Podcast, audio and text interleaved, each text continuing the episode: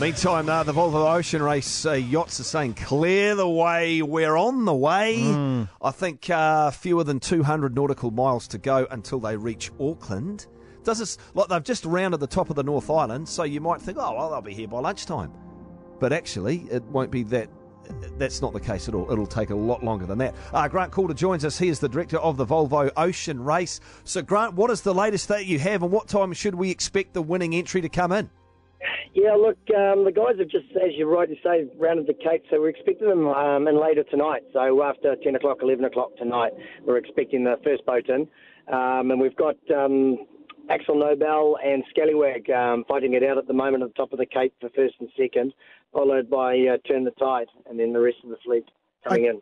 Okay, so Grant, so when I go downtown at night, and when because I mean, there's been here nights these have come into Auckland City. Um, where do you where do you head to, and where are you going to see it?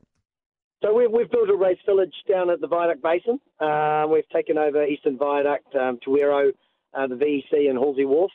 So um, we'll be uh, we'll be open for the whole night, and uh, we'll be celebrating each boat as they arrive into Auckland. And if you go to our website, volvooceanraceauckland.com, uh, just to check on, on how the boats are tracking and to see what time they're expected in, and we'll do regular updates on that. Where's the best place to view the finish?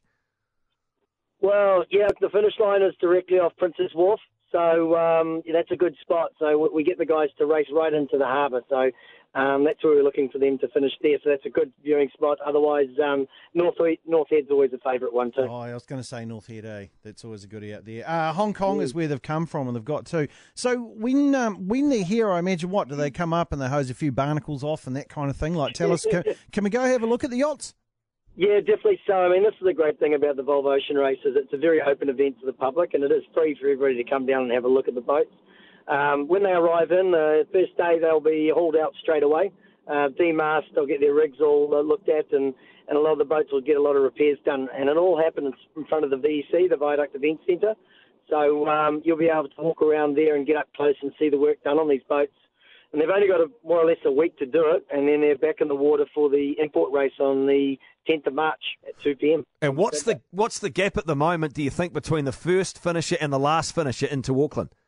Uh, look, there, there's one nautical miles between the two of them at the moment, so um, um, who knows? I mean, what, what, we're finding at the moment when they come around the Cape, and, and this has happened many times before in the races, uh, you know, they've hit a, they've hit a light patch of air, um, and so they're all doing they're all going very slow. And, and funny enough, we've got um, Dongfeng and MAPFRE charging in uh, from the north as well. So we're not too sure um, how the other boats will fare and how they'll how, whether they'll avoid that, that light patch of air and, and how what time they'll get in in the morning. And as far as the festivities go, of course, this has been uh, billed as a, a great what two or three weeks for the people of Auckland to partake. Yeah, three weeks, twenty three days, and. Um, free live entertainment um, down on the main stage with um, a lot of Kiwi bands, and there's a lot of activities for the kids.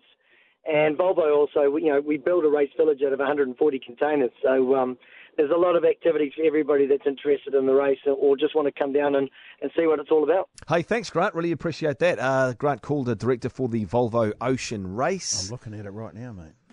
I've just what? clicked on the 3D version of it. So you go volvooceanrace.com and it's got, you know, and you get the little little shapes of the boats or what have you, and they're coming around. So I can see that Team AkzoNobel, uh, they they're going to win it.